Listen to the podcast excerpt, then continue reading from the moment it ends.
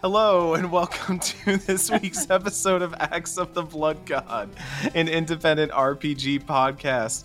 I, of course, am Eric Van Allen, one of the hosts here alongside Nadia Oxford. Nadia, how are you doing today? uh, I'm all right, but uh, uh, I'll just say right up front, Kat's not here. She's playing with sea lions, I guess.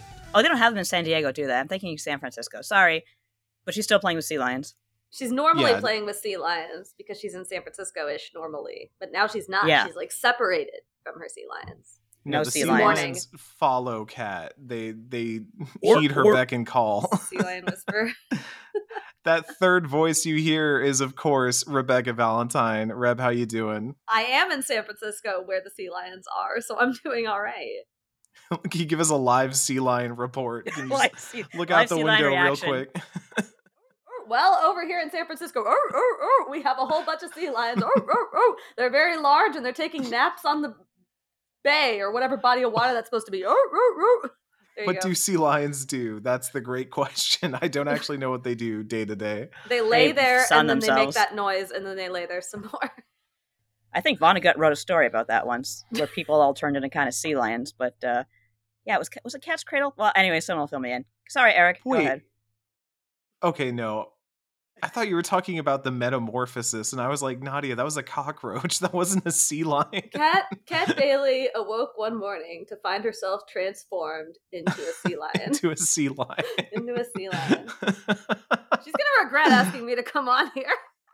Oh, she's she going usually to regret regrets a lot. Whenever she's not here. yeah. it, it usually gets pretty unhinged when she's not here. Oh, yeah. So Kat's, Kat is off doing Comic-Con stuff this week, but that's okay. We brought Reb on to talk all things uh, Live A Live, to talk all things R P G, maybe even talk about some of the Monolith, stu- uh, Monolith Soft stuff we talked about this week, because apparently, I've been told, you are a Baten Kaitos sicko, Reb yeah. Valentine. Yeah, I didn't know are we were you... talking about Baten Kaitos this week. I'm here, though. I'm really excited now. I mean, I was excited before. Now I'm like, now it's like triple. Oh excited. Wait, this is a Baten Kaitos podcast. Okay, let me sit up a little bit. yeah. Uh, yeah. So, housekeeping, real quick, before we get into the the main topic. Uh, the Monolith Soft special is now live for all backers.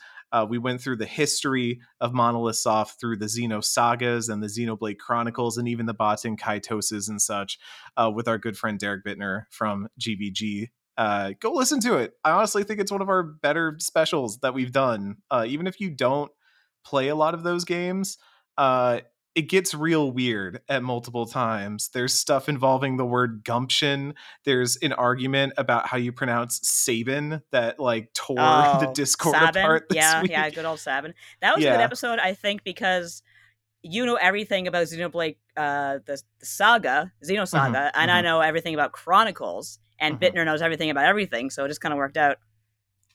I mean, it's it's a company that's fascinating to talk about. It's it's exactly. such a cool history of a company going from Xenogears and, and Square all the way up to the way they are basically just Nintendo's number one support studio right now. Uh, it's it's a really cool place. It's a cool place to talk about. So shout outs to that. Um, go check that out. That's available for all five dollars and up backers on the Patreon right now. Um, also a reminder, we have a ton of content coming up thanks to the generosity of everybody who tuned in to the Trans Lifeline charity stream uh, a couple weeks ago. Feels like it was an eternity ago at this point. It kind of does, doesn't it? Uh, but we we unlocked a bunch of content for that. So the Persona five Pantheon episode has been made available for everyone to listen to. Uh, we are also doing a Autumn of the Avatar. So this autumn, and, and someone asked this in the chat, so I am clarifying it here on, on the episode. We are covering Avatar: The Last Airbender yeah. uh, during the autumn. I think it might be too much to also add in Korra, because that's basically two yeah. full series. Maybe we could do that after, at a, at a future yeah. date. Another that, charity. That being said, uh, incentive. I have a feeling, because Nadia has not seen any Avatar before. Kat has not seen any Avatar before. Ooh, this will be a good yeah. time. It'll be a good time, and I have I a feeling. I love that for them. I love that for them. This is going to be very exciting it's, it's for them. Great. You're going to be so much happier this. at the end of this, and more emotionally fulfilled. Yeah. Uh-huh. Uh-huh. Yeah. And and and they're gonna see like a trailer for Korra, and they're gonna be like, okay, we're doing Korra next. Like, mm-hmm. there's there is no way. I know Kat Bailey, at least on some level, and the Legend of Korra. The Legend of Korra You've is a Kat her. Bailey ass show. I've, I've met Kat Bailey. We have opposing football teams, so we know each other better than most. um, That's true. So we've got that coming up, and we've got another episode of the Quest for the Axe of the Blood God, our D and D specials coming up as well. Uh, we're we're still figuring out when that's going to be, but it'll probably be before the end of of this year. We're, we're we're aiming for that, uh but that'll be live streamed as well, and we will have the V O D this time. oh so right right last time that was a bit of a problem, the V O D this time. Uh but now that that's all out of the way, let, let's talk a little bit about what we're playing, and and I'm gonna start with you, Nadia, because you are playing something topical to our special. You've apparently been playing Xenoblade Chronicles two. Did you just get the urge to go back? Yes, I have. I decided, you know what, I want to go back and play Xenoblade Chronicles two. We'll kind of get refreshed for three, because I don't remember a damn thing that happened in two. That's a long ass complicated story, and I played it a long ass time ago. There's no way I'm going to get up to speed by the time three comes out, but I'll probably, stuff is coming back, so that's all I really want. And I'm just reminded what a glorious mess of a game it is. I absolutely adore it. I'm like, oh boy, time to upgrade this completely obtuse android girl. How do we do that? We go play a video game inside of this guy's house, and we collect oh, heck yeah. all these parts, oh, and we God. collect all this money. It's like, I love this. I love everything about this. And of course, Xenoblade Chronicles two, as if you need a reminding, has incredible music. So even when things get really loopy and weird, it's just like, oh shit, that music's just driving me home. So I don't care what I'm doing. Yeah, I'm playing that. Uh, actually, I played a little bit of Final Fantasy fourteen because I got the urge to grind mm-hmm, for the Wrangler mm-hmm, gear. Mm-hmm. So I turned my Catboy into a, a cat cowboy. And uh, that was a real adventure. That was me grinding a couple of level, a couple of dungeons, like unsynced for couple of days, but I, I got everything, and now I'm very handsome, and it's like, okay, I got it, now I'm bored with it. That's just the way I play, so mm-hmm, mm-hmm. I'll go collect another series of, of, of outfits, and uh, I, we'll get more into this, of course, but I am playing the Live A Live demo because I finished the mm-hmm, first mm-hmm. story, but I didn't get the, now I'm playing the the China scenario. It's mm-hmm, really really mm-hmm. it's really good. Like, I'm sure we'll, as I said, we'll get into that, but uh yeah, that's what I'm playing, and uh very exciting very exciting Yeah, we, we can table some of the Live A Live discussion for when we get to it. That's going to be the main topic today, obviously. Um, Reb, of course, you have been playing Live A Live. We'll discuss that in the main topic. Is there anything else you've been up to? Uh, well, I, I basically, the only game I've been playing lately is Live A Live, like, because I reviewed it for mm-hmm. I G N, and so that was like all consuming. But uh, the other thing I've been doing, I'm trying to read more, like books, uh, mm. which I'm mm-hmm. actually being very successful at, to many people's surprise. Uh, because it's hard to like sit down and read books as an adult, I've discovered, even though I was yeah, pretty avid reader. Very, when very, I was very hard. Yeah, yeah, um, yeah. But I've I've been setting myself goals. My goal for this year was actually pretty high. It was based off what I did last year. I did twenty. I, my goal last year was twenty books, and I did twenty-four. So I set oh, my goal this year at twenty-four, like on average two a month, which, you know, so, and it's like varying lengths, right? Like sometimes I'll do a big thick boy, and sometimes I'll do like, mm-hmm, you know, a graphic mm-hmm. novel that I can read in a day. And I'm mm-hmm. on, I just started this morning, like on the train here, I started uh, Ernest Hemingway's For Whom the Bell Tolls. So I'm like ten pages oh, into that, yeah, uh, but that's, yeah. a, that's a thick boy. So that's going to be a long mm-hmm. one. But what I just finished actually only took me two days. Um, I don't know. Has uh, your former colleague, Matt Olson, ever been on this podcast? I have we had Matt on here before? I, I, he might have been a guest for an episode or two, but he wasn't on very often. Okay, yeah, well, Matt, Matt Olson and I are still in touch. We text each other about wrestling mostly, um, but he uh, sent me he sent me he sent me an I G N T-shirt he found in his basement, which is pretty funny. Oh, um, beautiful. He included in the package a book that was written by, I believe, one of his college professors. It's called My Abandonment. So I, I think Ooh. the author's name is Peter Rock. I think that's his name. Um, I read that in two days. Uh, what a beautiful and grim story. It is based, it is it's not, it is not a nonfiction book, but it is, it is fiction based on a true story. Mm, it is mm-hmm. about, uh, this, this young woman, uh, like thirteen years old, this teenage girl, and her father, who are, they are, they are homeless, but they are homeless by choice. Uh, he, they, they are living off, he's, he's a, a war veteran, and they're, they're living off his checks from the federal government, but they have basically like set up this, this cave in a national park, um, I believe up in up in Oregon, uh, mm. and they have like they have like this very, I mean, I wouldn't call it like a good lifestyle, but they have like a functional lifestyle that they appear to value uh, in, in the book. And then, you know, a, a little ways in, something happens that sort of shakes up that lifestyle. And it is told from the girl's perspective. Uh, she's like kind of writing in her diary about, you know, what she experiences. And she has this sort of, you know, very unusual perspective on things as someone who, you know, basically lives in the woods and is homeschooled by mm-hmm. reading encyclopedias. Um, but it's really, really beautifully written. And it's very... It, It's pretty. Tra- it is pretty tragic. I mean, it's not. It's not like gruesome or any. Well, it's, it can be a little bit. Uh, but it's. Yeah, it's just. It's just a really like fascinating book. I I did not know where it was going when I started reading it, and it right. the end. The ending surprised me, and I didn't feel mm-hmm. happy about mm-hmm. what I read, but I did feel glad that I read it. If that makes sense. Yeah. No, that gotcha. makes perfect sense. Yeah. Yeah. My problem with books is that I get so absorbed in them that I, I, I can like. play video games and be like, oh, I'm done for now. I don't want to play anymore. I could do anything and be like, okay, I'm done for that for now. I can walk away from anything. I can't walk away from a book when I'm into it. I'm absolutely helpless. I'm just held in thrall. It could be, hey, Nadia, the house is on fire. I can't move. And mm-hmm. that's really bad for my production. So ironically, I'm a writer who can't read because I'll, I won't write if I read. Yeah, I've had a lot of success. I, so I read on the commute every day, and I can, depending on mm-hmm. the book, I can mm-hmm. usually get through about a chapter if it's a shorter chapter. Um, like per, per, per direction. So I get two chapters a day that way. Um, but I, I mean, the other thing is just like sort of looking at myself and acknowledging that if I, if I'm going to read books, if that's something that I actually care about, it's going to mean taking a little chunk out of video game time and a little bit of chunk out of T V movie watching time. And mm-hmm. I, I've decided that I'm okay with that. Like, it's not that I have given up one or the other. It's just that some nights I'm sitting there wondering what I'm going to do that evening to wind down. And the answer is I'm going to read instead of, you know, watch something. It's actually especially useful on those nights when I'm just sort of scrolling through Netflix and I'm like, I don't know what I want to watch. There's nothing on that I'm excited yeah. about. And uh-huh. instead of like scrolling for thirty minutes and then watching something I don't really care about, you like, just read your dang book. Like, stop being ridiculous with yourself. You know you actually want to read your book. Um, and that's I've had a lot of success with that. It's it's worked out pretty well for me, and I'm glad I'm doing it.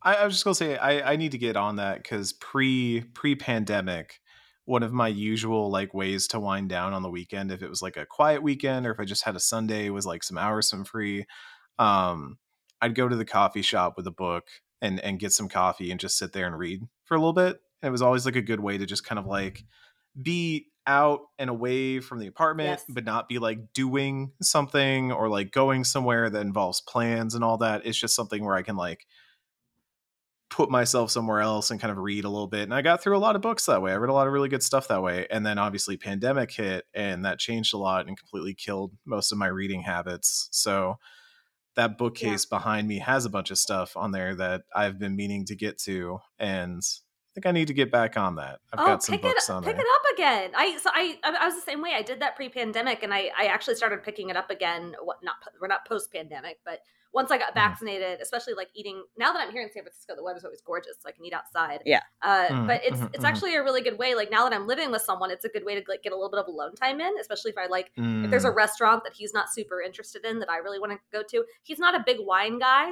There is a oh, okay. beautiful yeah. little wine and cheese bar uh, oh. down in that Pacifica. Nice. Uh, that's like by the bay, or I think it's the bay. It's what no, it's by the ocean. It's Pacifica. It's that side.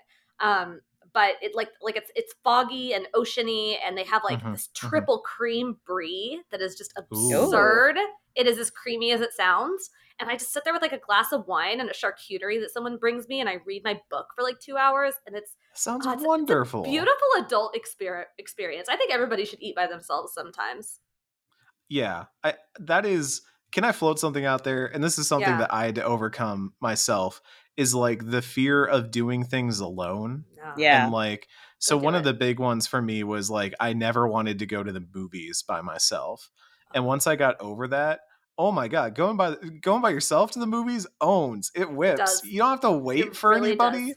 You get to like just hang out. You get to just chill. If you're at like an Alamo, you can get whatever food you want. You don't have to feel self-conscious about it. Like, you just have a good time and you get up and you leave and that's it. It's just a nice yep. little moment for yourself. Do do things you for yourself. Take you yourself explain, on a date. You don't have to explain how you felt about the movie afterward if you don't want to. You yeah. can just like keep that mm-hmm. to yourself if you feel like it. I did mm-hmm. that when mm-hmm. I when I I got divorced a few years ago and then I got really sick and went to the hospital and I couldn't do anything. Mm-hmm. And then I finally, like, the very first thing that I ventured, because I did, like, grocery shopping. That was the only thing I was able to, like, get up and do outside the house. And the very first thing I did outside the house to entertain myself was I, in my p- full pajamas, like, brought a big fluffy blanket with me too, and I went to the movies in pajamas and a blanket, and I watched Wreck-It Ralph two by myself.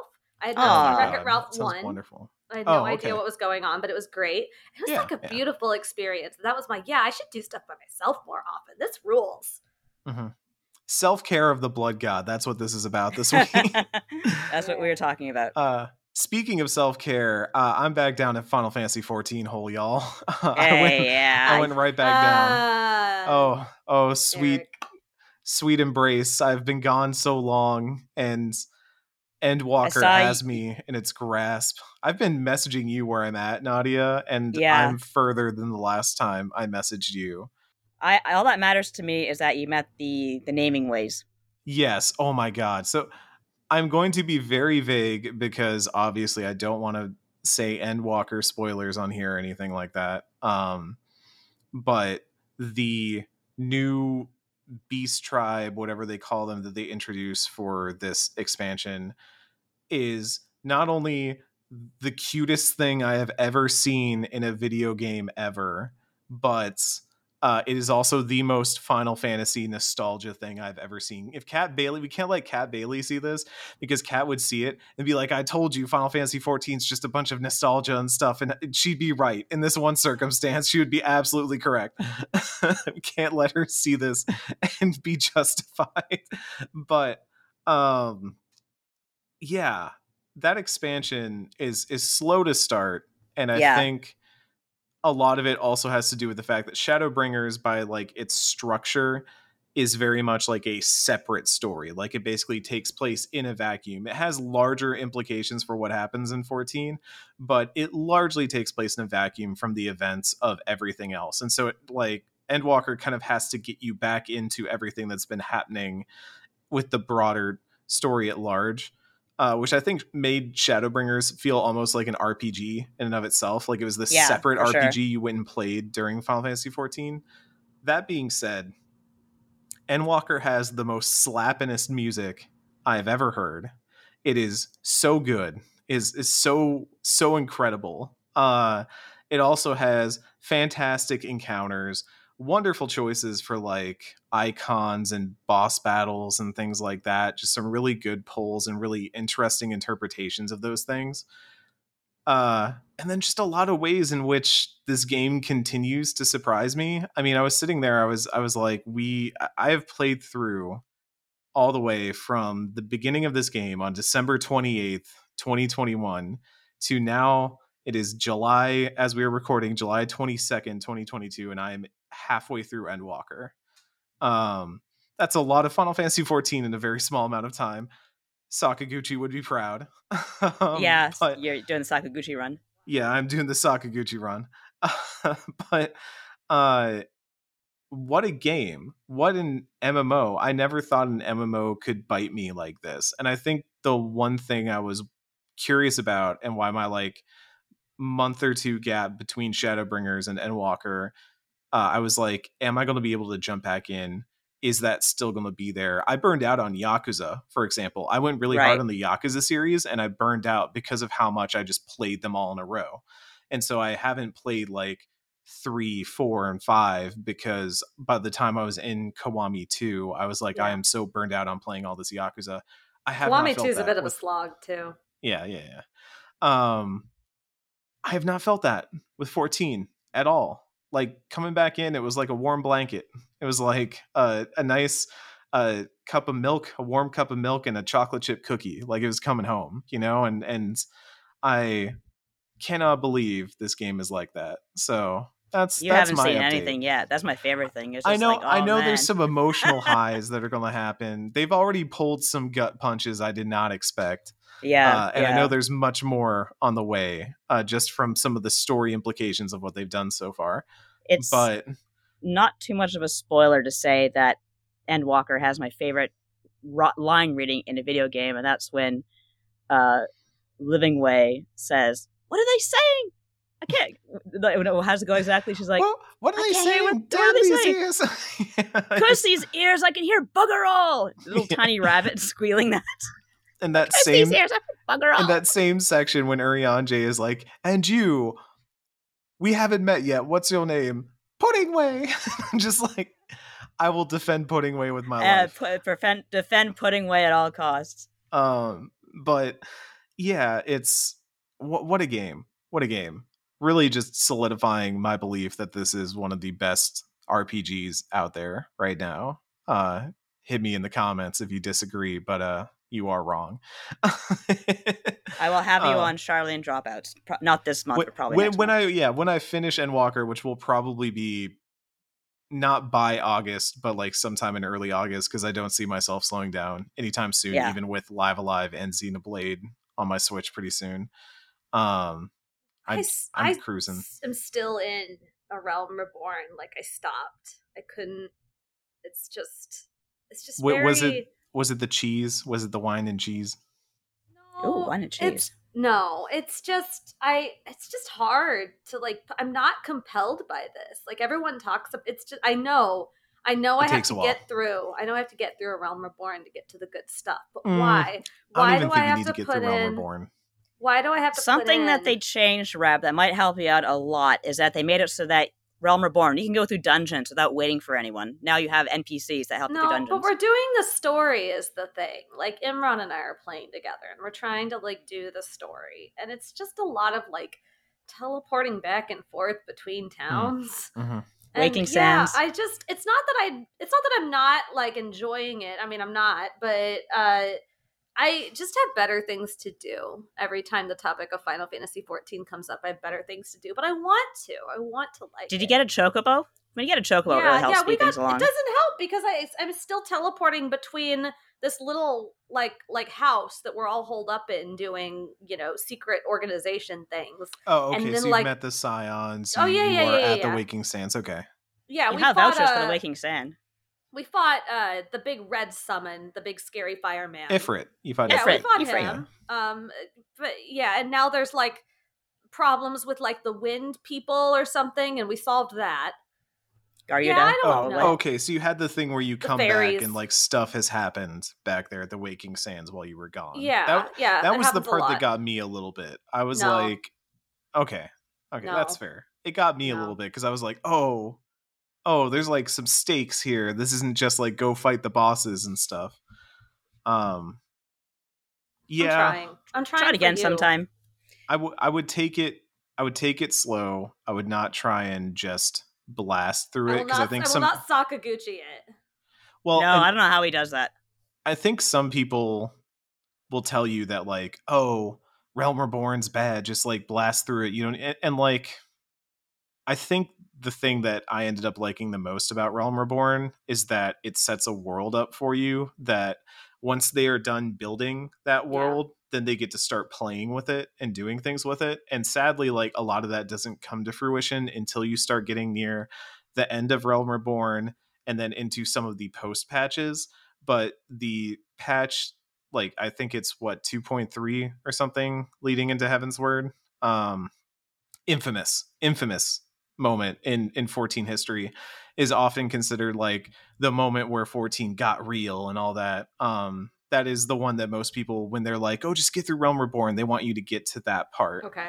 And so I would yeah I, I'd say that's maybe it is like forty to fifty hours of investment is, is the dumb part, and like yeah. that is a lot, but a lot.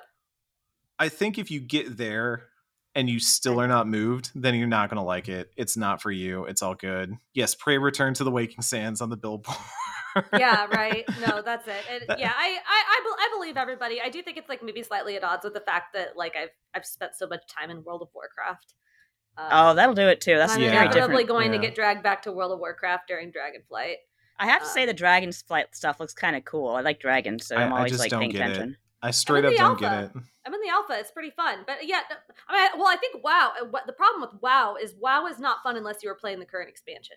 Like, right. like it, there's mm. not a, it's not just play through WoW vanilla and then when you hit Burning Crusade, it gets fun. No, none of that is fun anymore until you're on the current expansion. The fun part of WoW is the raiding and the, the top level content. That's the fun bit. Uh, and I, I think it's just like impossible to get new players in. But I, I hear that Final Fantasy fourteen maybe gets better sooner. Uh, so maybe maybe I'll try to put a little more time in I, at some point when I don't I love have Warcraft. many better things to do. I love Warcraft three. I I do not see any appeal in World of Warcraft.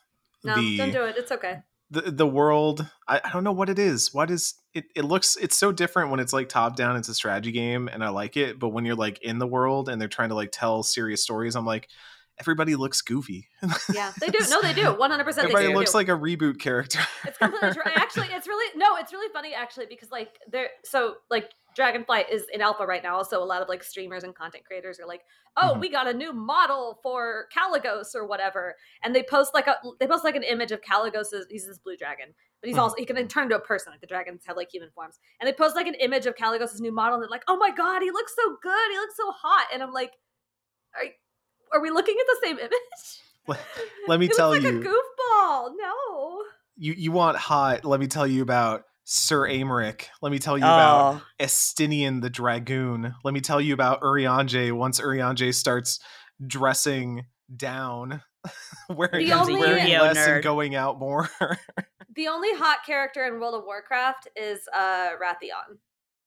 Wrath. Who is Wrath- Wrathion? Wrathion. Uh, I will I will post a picture. One moment, please. I do not know who Wrathion is. The Stars of Destiny. So in, in World of Warcraft, do you get to be like a dragon person? Like, this seems like it's a new race. Does that mean you get to like, it's a new a whole new race, like starting a new race in Final Fantasy, or does it work differently? Yeah, oh, yeah. Okay. It's, you get okay. to be a dragon person now. That's Wrathion. Wrathion's hot. Okay, yeah, it's it's a pyro dragon dude. Yeah, okay. He actually looks okay in engine too. Uh, like, I mean, I, not, I the, he still looks goofy. Like, everybody looks goofy, but he actually looks okay. Uh, yeah, it's not bad.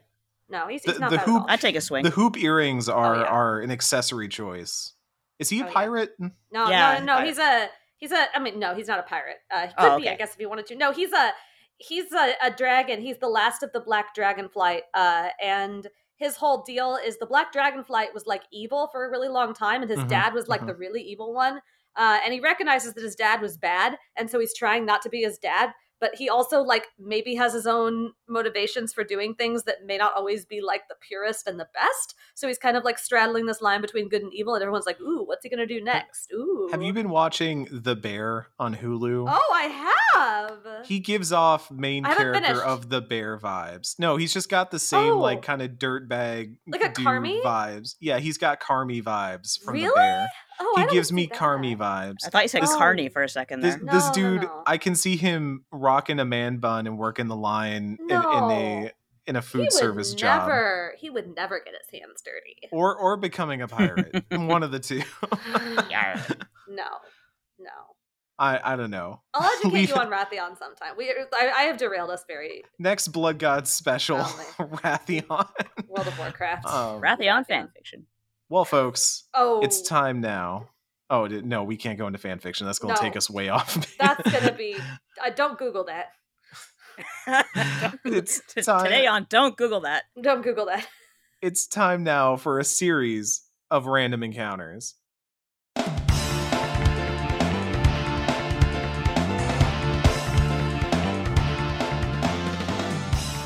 Mojang says no to N F Ts and blockchain in Minecraft. They do block the blockchain in the block game. Thank God. Meanwhile, Square Enix is doing a weird Final Fantasy figure N F T thing. Still, I don't know not, what that's about. It's, I don't know it's how something that works. to do with a figurine engine. I don't know. It's very strange. Square Enix keeps being weird. N S O gets Fighters History, Kirby Avalanche, and Diva. Ubisoft delays Avatar and cancels several games, including an upcoming Ghost Recon. Uh, very strange financial oh, call, mm. but that is Ubisoft okay. at the end of the day. Uh, owners of P five Royal on P S four will not be able to upgrade to the P S five version. You gotta get that new version, y'all. Oh, uh, come on. Bloodlines two development is in good hands. I'm doing air quotes here. Poor Eric. But it, it won't be at P D X Con, and they're still not saying who's working on it, so who's to say? Everything's great. Don't worry about it. And Q A workers at Blizzard Albany, aka former Vicarious Visions, uh, have announced their intent to unionize. Uh, that is another group of Q A workers at Activision Blizzard who are working on unionizing. So shout outs to the folks at Albany. Uh, but our top story this week, we got a new look at Yakuza eight from the strangest of places. um, we got a off-screen video tour of Sega Sammy where an M M A fighter, Mikuru Asakura, uh, who's likely to appear in Yakuza eight, the, the video does show him getting face scanned and all that. Uh, there there was also just footage of Yakuza that was playing on the computer screens, and they just film it like it's this behind the scenes tour. And they're just like, yeah, look, that's the here's some Yakuza. Look at uh, this. Very, like, very strange situation. Uh, but we have now seen Ichiban, who looks to have his hair pulled back. I do not think he has cut off the, the giant mane, but oh, uh, he does seem to have it. His hair pulled back. We also see Adachi and Namba. Um, I don't know. Little else is known. We did know the sequel was in the works. The next Yakuza was going to be a sequel to Like a Dragon. So it's nice to have confirmation that these three are back. Uh, still nothing on uh, Saeko or Eri. Uh, I would love to see Eri return. Eri because, won't come, come back. On. Eri, Eri won't come back because because her whole Manage thing was... Min- mini game. No, I know. But she was like... I mean, and they, I'm sure they'll still have like absurd mini games like that. But... Uh, Like, like Eri's whole thing was that she was like a cameo, right? Like she's a real, like a like a celebrity right, or a, a movie person. person. Yeah. And it sounds like this M M A fighter is going to sort of fill that same role. Like, like I assume this M M A fighter that is in it is going to be like an optional character you can add to your party that sort of does the same thing, I, where they're not like really in cutscenes or relevant to the plot, but you can bring them right. along. Like, like that. That's kind of what they do. Yeah, Yakuza's done this before where they've had like bad guys or side quest characters or stuff like that be face scanned in celebrities, not to the level that like Hideo Kojima puts people in his video games, but yeah, no kidding. Uh, they they do have these guest cameos.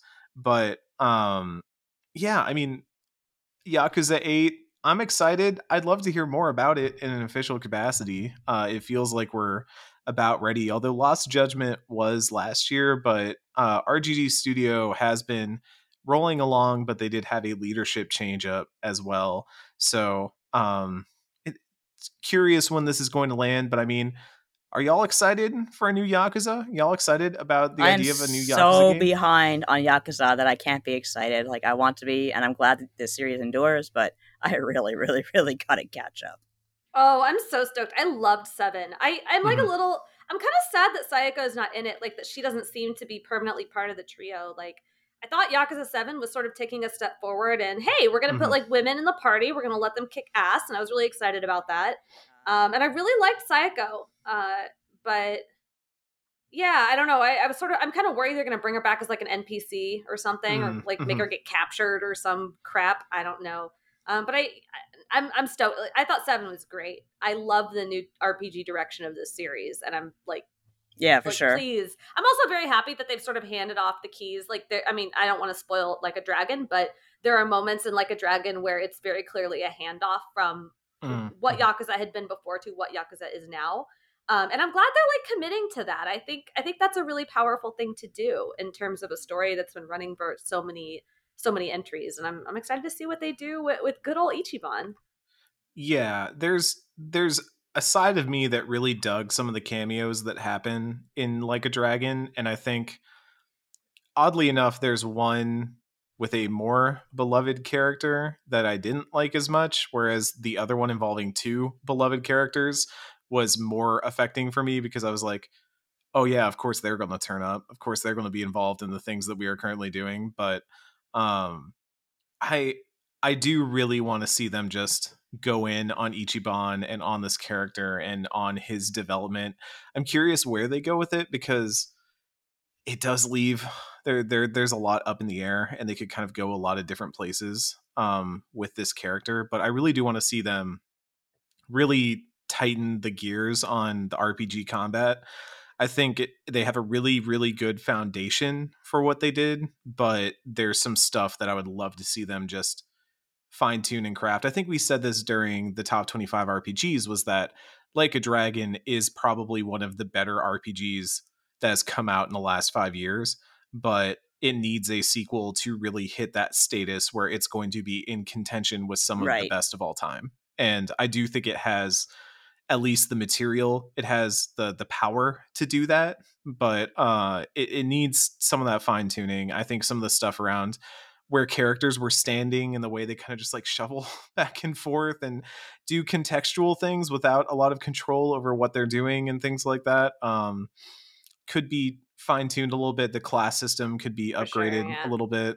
Um, I didn't like how first of all, that some of the classes were uh, gender locked, even though that is a very like Dragon Quest thing to do. Yeah. Um, I think they could have had a little bit more fun with that and done some more interesting things. But I think in general, uh, by the end of that game, I was very locked into what felt like the meta for that game and, yeah. and like the most effective party. And I'd like to see some more variety to change that up. So, yeah, I mean, I think uh, the thing that would actually like have made that better is it, it, when they described the class system to me, the vibe it gave, gave off is, hey, like spec into this class, try it out for a while, see what you think. And then you mm-hmm. can switch up at any time and you won't be like super penalized for it.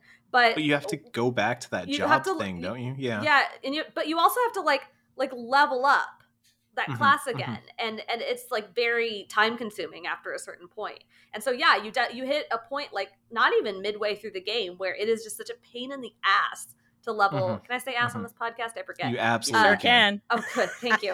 Uh, it's, it's just such a pain in the ass to level anything up. And so you're basically like, okay, I guess I'll Google what the best builds are and just like do that for the rest of the game. But I thought it was a really, like, for a, for a studio that's done just action games entirely up to this point, I was impressed at how sophisticated this was and and how and how unique too. I mean, like like it it is very Dragon Quest-y, but but there there was a lot going on with that system, especially with the ways they incorporated elements of the old action combat system, like, you know, grabbing random pieces of scenery and flinging yeah, them around. Like, that's pretty clever. Like, I thought I thought it was quite good. I was I was very impressed.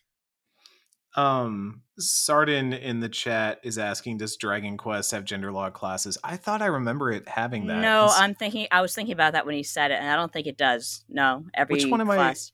I, wasn't there like a Game Boy one where you could change around their classes and some could only spec into certain classes? Or am Unless I thinking you're of a talking about game? Dragon Quest Monsters, which I never really played. I um, think I might be talking about, I might okay. be thinking of Dragon Quest, Mon- either Dragon Quest Monsters, or maybe it was like, I'm I'm getting it mixed up in my head with the job system of like Tactics or something. That might be. Tactics Advance, I think, has at least a few gender locked, but that is also, as they note, like Fire Emblem is more of a thing as well. Um, but I could have sworn there was a Dragon Quest one, like on the Game Boy, that had that very specifically. Yeah, Dancer and Bard. Yeah. Um, anyways, the history of gender log classes in R P Gs. Look forward to our next special. We look forward to it. Um, yeah, I, I want to see what Yakuza eight is doing. I do think this is a good way forward for the series, and also like they still have Judgment on the side if they want to go do more brawler yeah. type stuff. Uh, if they want to go do some of that classic beat 'em up stuff. But I also feel like, I don't know, Yakuza Zero was like the height of that combat system for me. Even I felt six did not match up to how versatile and fun the, the two characters with their three play styles were in Zero. So I don't know. We'll see. We'll see for that. But yeah, no, I, I, I really... Ichiban's the best. Ichiban might as well be like the patron saint of the Blood God for us. Like Ichiban is basically a Blood God listener. Uh, so oh yeah, he'd love the podcast. We could chill about Dragon Quest for hours. Exactly.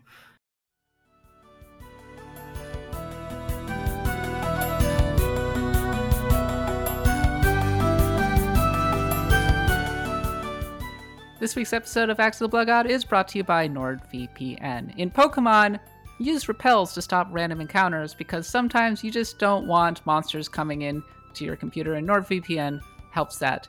That was a very tortured and wonderful comparison, but the point is NordVPN is very, very good. It uses WireGuard V P N technology, multi-hop, split tunneling, and Tor connections in numerous service locations, and MeshNet features. So many technological terms, but the point is NordVPN, very good. And that's why we are letting them sponsor this week's episode of Axe of the Blood God. Yeah, I think my internet needs protection. My internet is dangerous and out there all alone on the high seas. And so I think going over to NordVPN and using Blood God, that is nordvpn.com slash Blood God, to get a huge discount on my NordVPN plan sounds like a good idea. Let me tell you, friends of the show, I am a stranger in the northern wilds of Canada. And if you are like me, if you are a Canadian, you know how badly our streaming services suck. So, NordVPN can let you get around that by letting you set your settings to whatever country you want. Therefore, uh, you are not restricted by the whims of the C R T C. Do it! Go ahead and level up your privacy by grabbing NordVPN. Grab your exclusive NordVPN deal by going to nordvpn.com slash bloodgod to get a huge discount Ocular NordVPN plan, plus free threat protection, plus one additional month for free. It's completely risk-free with Nord's thirty-day money-back guarantee.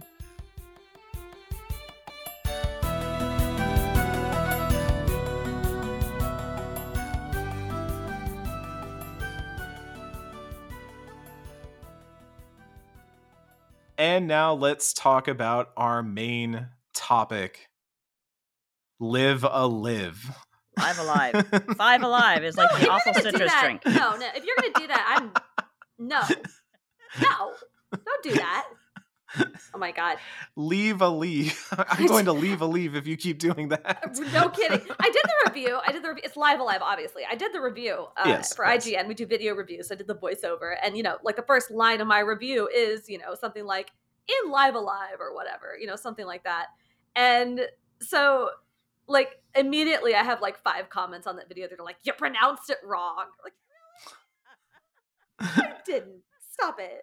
Every, everyone who says that, I want them to like take a moment and say out loud, live a live, and just be like, that sounds wrong. Like, that doesn't sound right. Like, that your brain should reject that as like incorrect English. I like the, so. the edits that say uh, live a live, laugh a laugh, love a love. That's pretty good. Mine was uh my, my subhead for my review was live, laugh, live.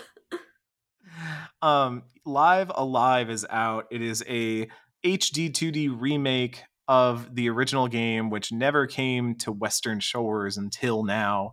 Uh, we finally got an official port. Um, I will say up front, we have talked about the demo on here. Um, I expressed a bunch of my thoughts on the demo already. Uh, we'll probably get into more of those thoughts as we go in. But the thing I wanted to lead off with is Reb. You have played the the entirety of I sure this have. game. I sure you have. have. You have truly lived alive, and mm. uh, I'm going to make as many jokes as I can because no one can stop me. I got the keys. This is Kat's mistake. and, um, what were kind of your prevailing thoughts? And by the way, everyone who wants in-depth thoughts, please go read Reb's excellent review on I G N dot com. Please click on it. Uh, and and also then open the YouTube video in a separate tab and watch at least a minute of it. Uh, support the media you. that you enjoy. Thank but, you so much. Uh, it's a very good review. But Thank for you. those who are here with us right now, what are kind of some of your takeaways? And maybe even takeaways that, you know, as you review a game, you, you get to kind of like stew on it even after you've written the review and thought about it. So so where are you at right now with Live Alive? Oh, man, I really loved it. I mean, I really, really loved it a lot. I, I was not expecting. I, I didn't know. Um, I sort of I sort of signed up for it on a whim, too. Like, I didn't know anything about it before. Um, I like I I sort of got it. Like, like I put my name on the review sheet, just sort of like, a, oh, haha, J R P G, like, you know, little sprite guys. Sure, I'll play it. But I, I mean, I think I think that the, the thing that like got me in was this unusual story structure, right? Because I'm mm-hmm, I mm-hmm. love weirdo R P Gs, like like Moon, Moon that I talk about all the time. Moon is a weirdo R P G. I love stuff like that. Mm-hmm. Uh, and so the, this is like seven.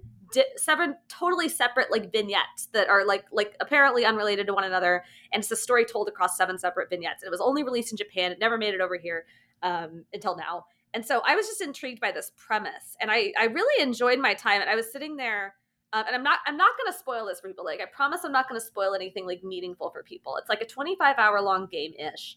And like the seven vignettes, you're playing through them, and you kind of notice there's like, there is like an interconnecting thread between them. Uh, you're kind of like, oh, I remember th- this thing that I'm seeing now is similar to this other thing I've seen before. Okay, I understand a little bit about what's going on here. And as these, as you think, they're all like very different. They're all very interesting. So some of the individual vignettes have like really cool twists uh, that I was not expecting. Some of them do interesting things with mechanics, like uh, the Edo Japan chapter is it's presented up front to you. You can do this whole thing completely pacifist if you want. Like only yeah. like you, you still have to kill a couple ghosts and like monsters, but they don't count as kills. But you, you can do it without killing any humans, or you can murder, like go out of your way to murder literally everybody in the mansion, which feels like proto Undertale. It's really cool.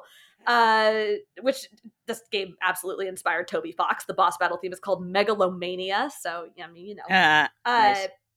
but yeah, like, like there's all these like cool mechanics and like weird things going on. There's a chapter with no combat at all. Uh, and, and I'm just like fascinated by where it's going. And then I was kind of expecting, by the time I got through these seven vignettes, I was expecting there to be like, like a little something more, like to sort of just wrap it all up. And I was sort of thinking, okay, maybe we'll get like, like an extra boss battle, or like maybe a short, like half chapter or something to sort of just like tie it all together in some way. I, I had no idea what to expect. And again, I'm not going to tell you what it is, because it's, it's really good. Uh, but what I got just like, just like made my brain explode. Head explode. The, there is a whole second act basically to that mm-hmm, game. Mm-hmm. Like a, not, yeah, I, I don't want to like say what, how that works out, but there's basically like a whole second half after the seven vignettes that you should not spoil for yourself. You should just go for. Uh, and it is, it is so cool what it does, the way it ties those stories together, uh, the way it surprises you. Um, I really love games that make me suspicious of what the game is actually trying to do or what it mm. wants me to do. I love, like, there, there was a moment where I was doing this thing in like the second half, and I like, like looked at the game and I, I stared at it for a minute, and I was like, hey, what gives? And I realized that something clicked, and I realized like one level one like next level of what was actually happening. And I just like started yelling, and it was so cool. And I think, I, I think Live A Live just like, it's, it, that, I mean, people love to use the phrase that something sticks the landing, like that, just like that absolute, mm, like you mm, have nailed mm. this ending. It is so good. And I will say this too, again, like I really don't want to spoil it for people, but a thing I learned, so I, I finished the game and I loved it. And I like wrote this glowing review, and on the morning that it published, somebody who knows the game from its Japanese release, who had been like looking up leaked stuff online, texted me and was like, did you know that this thing in the ending is new content? And really? My brain exploded again, because it fits so seamlessly in with the rest of it that I thought, like, surely that, I mean, I, I didn't even think anything of it. It didn't, it like, it was so perfect. It was literally like this perfect part. It was one of the things that I loved the most. And I cannot believe this was not in the original release. And so it, It it was just, it was seamless, and it was beautiful, and it made sense. And yeah, I don't know. It's it's just such an incredible, weird R P G. You can see the bones of Chrono Trigger in this, because it was right. being worked on. It came out the year before, but it was being worked on at Square at the same time that Chrono Trigger was. And you can see, like, I mean, I I don't know, like, I, there's some cross crossover between like some of the people worked on both, but not everybody. But I mean, you know, when a group of people work in a development studio together, obviously they talk to each other. And so you can see like some of the themes, like some of the ideas that clearly these people were talking about on the regular or thinking about or trying to express. You can see a lot of the bones of Chrono Trigger in this. Uh, you can see like fifty percent of what made Undertale Undertale, or I guess like thirty-three percent if you consider Undertale, like this, Moon, and Earthbound all merged together somehow. Um, Yeah, it is it is really good. I think it is a cool historical piece. I think the H D two D upgrade is really beautiful. Um, I think I I understand why it didn't succeed in its time, but I think that most of what makes it good now was there from the beginning. It just sort of needed that little extra push, uh, both from the graphics, the English release, and the uh, the extra content. Like I, I actually think the extra content is sort of like the last little bit that it needed to just push over the edge, but it's It's a pretty good game, guys. Yeah, I'm excited to, to keep on going. It. Like I said earlier, I've done like part of the demo, and I'm going to finish the demo and grab the rest, most likely. Yeah, it's. I- I'm glad we have you on, because I think there is kind of two different ways of approaching this, and I think it's a very interesting difference compared to other remakes that we've had. So, say for example, Kat's not here, we can talk about Final Fantasy seven Remake. Uh, we, we can um, we can bring out the idea that that is a game that has been picked apart for years and played so much. People are going to be very intimately familiar with the details, and there are going to be little literal uh, ghosts in the remake that try and make sure that those details stay in. It, it becomes like a self-referential work because of the entire philosophical problem of trying to remake something like that, right? Right. Whereas Live A Live almost has the benefit of just like Western audiences are not that familiar with it unless they have gone out of the way purposefully to play this. And even then, it is, if you go back and look at footage of the original S N E S Live A Live compared to the H D two D, it is an incredible upgrade. It is like, I, I know we have, we have talked about how beautiful H D two D looks in certain games oh before. God. I think this, This might top it for me. This might oh, top it's so pretty. This might top it for me. I love Triangle Strategy. I love Octopath. I love the way they look. This yeah. might be just a hair above, and I think it's because it's of the material it's working with, because it's got these like these tropes, these like very recognizable characters, these very like we've got this Street Fighter style fighting tournament that one of the characters is competing in, and we've got this like Wild West theme that's like very outlandish and evocative, and and like the the far future with that cute little robot who never fights uh, because he's, Eric, he's the little guy. Do you like do you like Gundam, Eric? Oh, oh. Well, we're going to talk about Gundam later on this podcast. Don't worry, but I'm being silly. But do you like Gundam? Oh, I do like some Gundam. There's a whole Gundam chapter, bud. Mm, mm. See, that's that's how you wrote me in, but and it's like so well done. There's like a oh my god, there's like a whole music video. Like they have they have like this this what? song with lyrics and like and oh like my the god. ending like it's the ending of like Macross an... movie, like where they've got like somebody singing while there's a battle happening and stuff. I don't know what that is, but uh, there's there's basically like an anime intro in the Gundam chapter. Oh, okay, gotcha, so gotcha. Sick. That's pretty it's awesome. A, it's not a, it's not an actual animated anime intro, but it is it's a thing done in the game that is staged and choreographed like an anime intro. It's it's oh, great. Excellent. That chapter is a really good example of the H E two D. If, if you watch my video review, there are a couple there are a couple spots in it where it compares the graphics between the two, and you can see. But if you look at like the it's the near future chapter. The near future chapter in the original was just mm, like very mm-hmm. gray and drab. Uh, but in the H D two D, they have made it just gorgeously green, and there's like like plants blowing and like tree leaves rustling, and this beautiful blue sky, and then like the glint off of the big mech that you see at the very beginning, and it's just like it's very colorful and like vivid and lovely, and uh, the sunlight streaming through. Oh, it's really pretty. Let's talk about, so we talked about the the, the narrative structure is already yeah. very intriguing. It's something that I. Funnily enough, Reb, I went through the comments on the YouTube review specifically because I wanted to, I wanted to see what the people said. I wanted to see yeah. what a modern, just pulled off the street gamer thinks of Live A Live. I was genuinely curious. I was curious enough to read the comments of a YouTube video. So that tells you how curious yeah, I was. Tells you something. Um, and of course, there's there's always going to be people that are like, oh. oh, what is this? This isn't God of War Ragnarok. Nerd. Right. And like, that's like, that's all, you know, in there. I did think it was funny that a lot of people are going like, oh, so this is like Octopath Traveler. And I was like, yeah, no, Octopath there, is, is like this, but you know, right, no, yeah, there are multiple yeah. people who are like, oh, like, why, why are we doing this? Octopath Traveler did it a few years ago. And it's like, mm-hmm. oh, you sweet summer child. I think that's, I think that's interesting. And maybe even, I don't know. There is a part of me that almost wishes that I, I was surprised that Nintendo, you know, is is putting the push out there on this at all, because Nintendo was doing, I think, did the publishing for this, and then also did, um, yeah. like put it in the direct and all that. But I do kind of wish there was a little bit more out there that was like, hey, this game inspired a ton of stuff. The same way that I think Moon, again, is another good one to point to as like, this game was massively influential in ways that you do not fully comprehend. Yeah. But if you like X and Y, you will probably love Live A Live and, and stuff like that. Uh, but the other thing that has really struck me is I, I played the demo as well, and I'm looking forward to booting into it tonight after the podcast, the, the full game. Mm. It is, it is one battle system. It is a single yeah. battle system. One.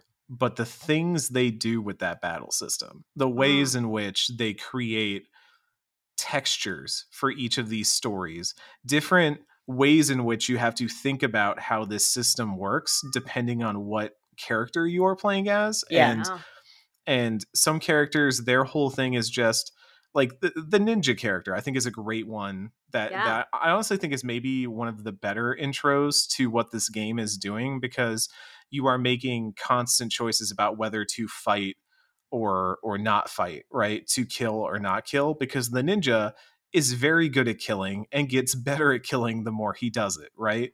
Mm-hmm. But there is this sort of toll that the game kind of, every time you kill somebody, your character's like, huh, I killed another man today. And like, he's... I, I haven't looked into much of how that pans out into like endings for his route or anything like that. Uh, I'm assuming that there's they're not yeah. going to count that number and then not tie something into it, right? But there, there's slight variations. I, you're not going to ruin your game if you murder everybody, but there there oh, are multiple. Oh, there boy. Are, Everybody's are, going then. No, it's actually, I mean, it is it is very like, oh, Undertale stole this, stole this. It mm-hmm. was it inspired Undertale because there are different slight variations depending on if you kill no one, uh, mm-hmm. if you if you go out of your way to literally hunt down everyone, which is hard to do. It's like an yeah. Undertale genocide route. Like like there are multiple things in place so that if you're just casually killing anyone you happen to run into, you will not get anywhere close to killing everybody. Mm-hmm. Uh, there's a variation if you just kill a couple people. There's a variation if you kill uh if you so there's like men and women in the manor, and like if you yeah. just kill if you just kill men, like that's one thing, but if you happen to kill women as well, then that like gives you a different variation. And yeah, there's mm. like all these different like slight slight shifts depending and on, that's just you know, one path. That's just that's one just of one the paths. Path. That is yeah. that is one of the more like like detailed ones. I think I think Edo Japan is probably the most complicated one, certainly. Uh mm-hmm. but yeah, it, it it does it does have like various impacts. I actually think Imperial China, if you want a good place to start, I think that one's the best one to start with, uh, because the whole premise of that chapter is the the master is training a successor. Mm. Yeah. And so what you base it's a very battle heavy chapter. You'll be battling a lot. Uh, but it's basically you have one guy who's already max level. He's real strong. Mm-hmm. And then you have a, you know, some people who are not max level, and it's basically training them up, and they they can learn his techniques as you level them up. And so it's basically like like learning how his moves work and then passing them on to this other group of people, uh, and like, you know, helping them sort of figure out things. And so it's a really good like training wheels chapter if you're not sure where to start. Kat, I actually realized that when I was talking to Kat about it, because she she started with Imperial China. She's like, why is this battle system so easy? Does it ever get harder? And I'm like, oh, Kat, don't worry about it. That's that's like someone playing Fire Emblem for the first time, and they have like um the, the knight character that you the always knight, get the at the start. Yeah, yeah, yeah the, the set. set. You just like roll through everybody, and you're like, wow, this is so easy. And you're like, oh, no. oh, oh, no. Now I'm in a corner. But I'm in I'm in the China chapter right now, and um I'm kind of stuck where I think I need to get medicine for people because they're oh, yeah. complaining about stomach. So that's what I'm supposed to do. I have to go into the florist and get. I don't know. I got like a bunch of plants, but it's like, this isn't what I need. So I don't know. I'll There's figure a, it out. I think you're looking for Nature's Remedy. I have a Nature's Remedy though, and I gave it to them, and they're like, no, this isn't it. Like, oh, okay. Uh, um. There is one person, you may have found the one person in the village who is not looking for Nature's Remedy. Oh, okay. There's one person in the village who just wants food, and you can just give them uh, food. Everyone else wants Nature's Remedy though. I can't really stand funny. Nature's Remedy. The crumbs just get everywhere. It's the messiest it's really thing funny. In the world. So much sugar. um, Yeah, but I mean, every path kind of has its own thing going on, its own like twist on the battle system. And, and did you feel like that kept it fresh and, and kept that battle system from becoming stagnant? It really did. Like I, I, I really appreciated that. I also felt like it forced me to like understand the battle system because again, mm-hmm. like if you just start in Imperial China, like that, that's a very good primer. All, all the characters are mostly close range attacks. And it's a grid based battle system. So mm-hmm. on, on your, on your character's turn, say like an, an A T B bar fills up, gets to the top, you can move that character around the grid. Uh, every action you do fills up everyone else's A T B bar a little bit more. So if you, mm-hmm. you can move pretty freely and it'll still be your turn, but if you move too much, then your enemy's A T B bar is going to fill up and they're going to kick the crap out of you before you're done setting up your thing. So you kind of mm-hmm. got to strat, and you, they also, like their moves will only hit certain places in the grid in relation to where yeah. they are. So the thing I learned very mm-hmm. quickly is don't stand on a diagonal from the enemy because everybody's got diagonal moves that will kick the crap out of you. Never stand diagonal from anybody. It's a bad idea. Uh, but you're basically like, you know, kind of watching, and you're learning from your enemies too. You're watching them and you're like, oh, they have an attack that hits directly in front of them and they have one that hits on a diagonal.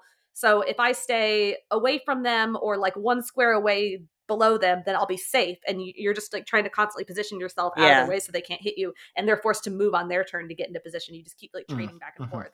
But yeah, you're right. I mean, I think like Oboromaru's chapter, the Edo Japan chapter is really good because he's a he's a ninja. And so all of his moves are like area of effect, leave crap on the floor moves. Yeah. Like a ninja. He's leaving traps for his enemies right, right, to right. walk through.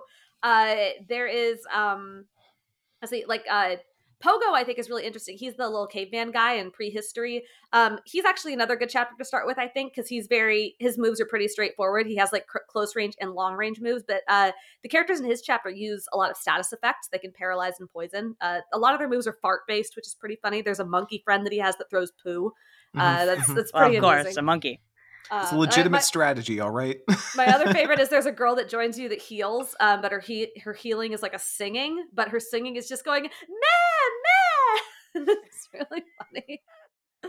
Um, so he has like a pretty good, like wide variety, like arsenal of moves. Um, and then you have uh, like Masaru Takahara, who's the character in present day, and he has no, he has like two very, he's like a kick and a punch at the beginning. He has like no mm-hmm. abilities. He's level two. He can't level up in his chapter. Uh, but whenever you face an opponent, you learn their moves when they do them against you. So his whole thing right. is like a he's strategy a where you're trying to taunt them. It's like into a blue mage you. chapter. And then you learn their move, Ooh. and then you're you're basically like, you got a roster of guys you got to defeat, and the whole strategy of that chapter is, okay, who can I defeat with like no moves, so I can learn their techniques. It's, it's very Mega, Mega Man. Man. It is Mega Man. Oh. Very Mega Man. So then, which which boss nice. do I use those techniques against? It's exactly like Mega Man. It's Street um, Fighter Mega Man. That's cool. Yeah. There is uh, in near future is really cool because uh, like Akira, all of his moves are like wave based because he's like a psychic, and so they're very like area of effect in like a horizontal line by him, so he can like get rid of big waves. But he also ends up traveling with a robot at one point, and the robot has like its basic set of moves. But then you can also, uh, if you have items in your inventory, if you equip certain items to it, it only works on the robot. They don't work on Akira. But if you equip like certain items, then he can use like laser cannons and crap. And so you're basically like tricking out a robot to fight for you. Nice. Yeah. So there's, a, I mean, there's a lot of that. Like the whole, the whole game is all basically like all these different variations on the system. I, everything about this game sounds wild. Like you, you've yeah. said so much stuff about the battle system, about the narrative, about, we haven't even talked about the music yet. Yoko Shimomura has never known defeat. No. Uh, yeah. I am oh shocked that I, sorry, I just keep gushing. I can't shut up about this game. Uh, I did not realize that Megalomania was one of her most celebrated pieces of work. Like, it genuinely is. Like, it's oh, in her yeah. Memoria album. I had never heard it before. Uh, it is incredible. And she, she like, went back. It's not just, like, a remastered soundtrack. Like, she went back and did work on some of these. Megalomania now has, so like... good. I mean, it's like an instrumental song, but it has, like, extra verses now. Mm-hmm, like, the, like mm-hmm. the music changes in ways that it didn't before. Uh, that new content that I mentioned earlier does include some new musical tracks, and they... Oh my God, they're so good. They're so good. I think I, I know one for sure. It might I think it might have two new tracks in it, but one of them at least is just so, so good. Um, and yeah, like, like some of our other stuff, like Kiss of Jealousy is the battle uh-huh. theme in uh, Pogo, the, the prehistory chapter. And it's like very like jazzy and chill and really nice. And there's like like saxophones or something. I don't Saxo- know. Classic saxophone. Caveman instrument saxophone. um, but yeah, no, it's it's all really, really good. It actually makes it very unsettling because Far Future, uh, Cube's chapter, which is like a little more of a, it's a little spooky. Uh, that chapter has almost no music. Almost. Oh. And so the silence, because you're in space, and the silence is actually very eerie in that chapter. What I was going to say is that we've got all these elements, so many things that make, that, that really make this game so incredible. It's also kind of a short R P G by it modern is. standards. Yeah, which is okay. I, I, I'm seeing reports of about like anywhere from twenty to thirty hours, give or take. Um, yeah. Would you say that's about the right ballpark? Yeah, I think it's, uh, so, um, I mean, I guess, again, trying very hard not to spoil, there are multiple endings to this game. Mm-hmm. Um, there are there are two major endings that are worth seeing, and then some slight variations on those. Mm-hmm. Uh, if you want to just see those two major endings, you're probably looking at about twenty-five-ish hours, mm-hmm. um, because there is a little bit of work involved. There's some optional content as well. There's some secret bosses uh, that you can find, and there are some optional dungeons towards the end of the game that you can do. Mm-hmm. Um, I th- I found them mostly worth doing. Um, but yeah, it is.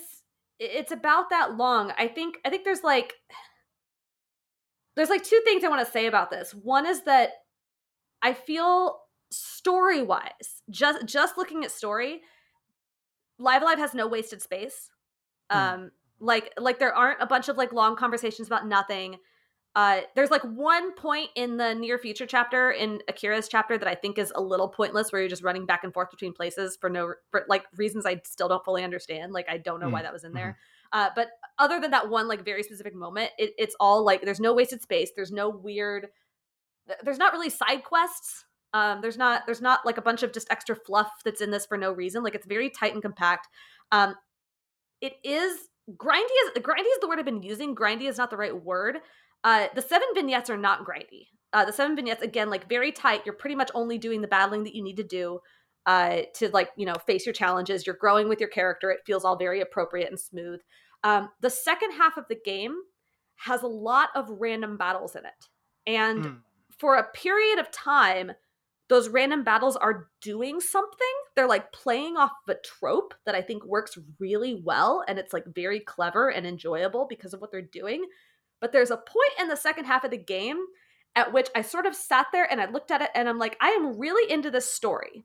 The story is really cool. I want to see what's going on next. I am sick of running into monsters every five seconds. There yes. is no point to this. I wish I could turn these off. And I was just running from them. Like, I didn't have to fight them anymore. I was already like very leveled up and sufficiently strong.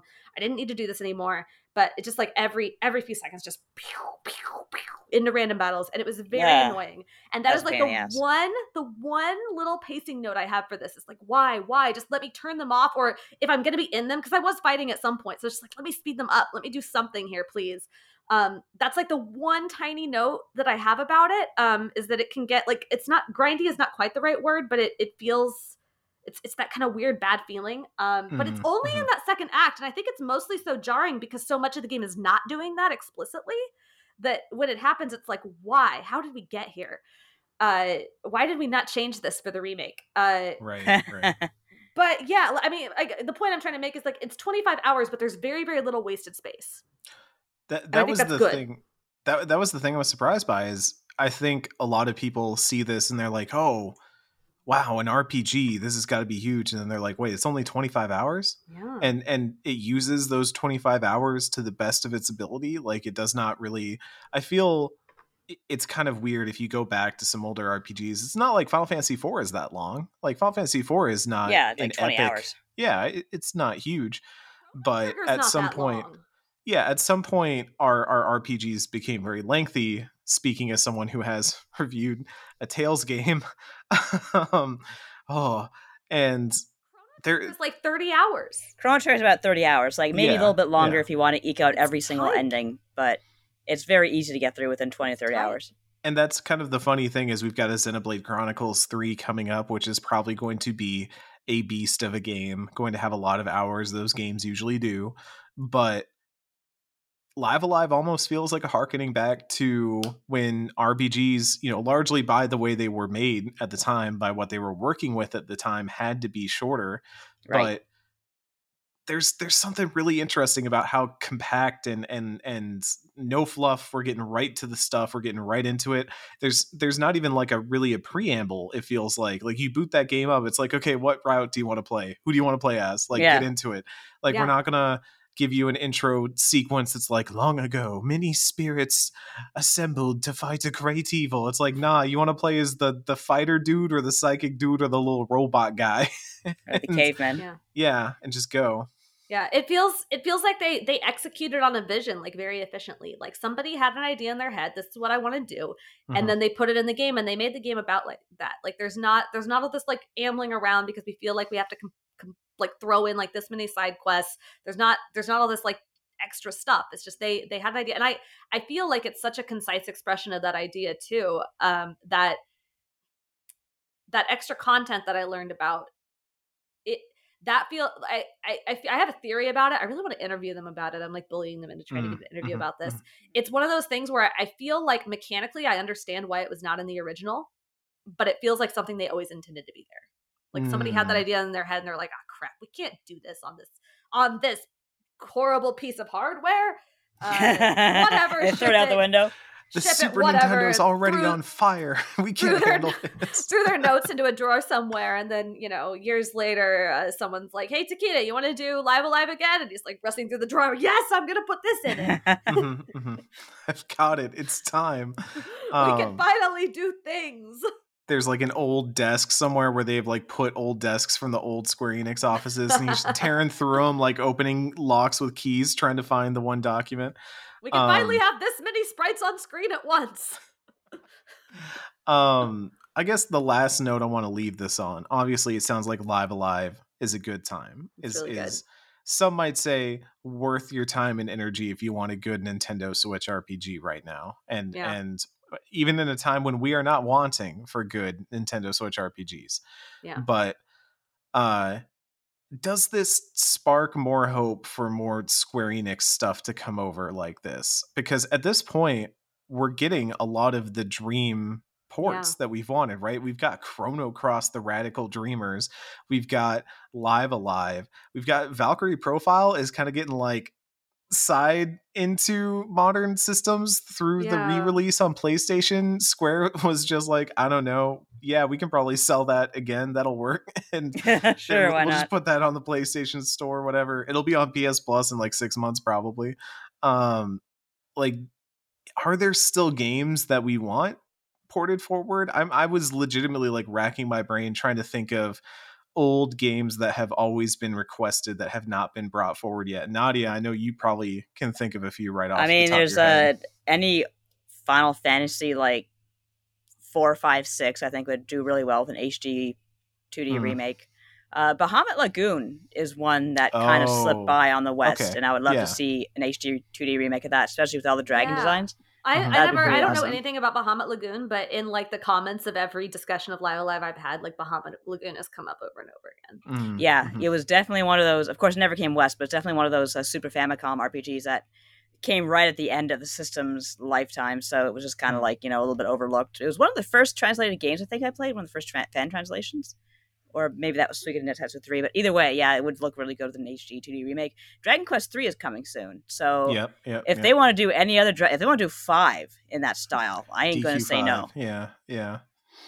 I there are so many games that have come over at this point that I feel like nowadays I'm more surprised when it's like, oh, this game never came over West, and I know Soma Bringer surprised me when we were doing the Monolith Soft special. I was like, God, right, Soma Bringer. I'm still mad about that from my D S days. But there's so many games that Square Enix has now brought over and made available that it, it feels like a lot of these games are surprisingly playable on modern systems. I was yeah. thinking about booting Chrono Trigger up. I was like, you know, maybe you should. I, I should finally play this thing. I was like, oh, right, you can just play it on Steam now. It's just on Steam. I don't know if that Steam version's good or not. I know we've talked they about it They eventually before. made it very, they, they really worked at it because, man, mm-hmm. when it came out, it got dragged and it deserved it. Rightfully, yeah. It was not good. Mm-hmm. Yeah. Maybe I will yeah. finally play that video game. I would like to see some other studios sort of take a leaf out of Square Enix's book here because, like, Square mm-hmm. Enix, mm-hmm.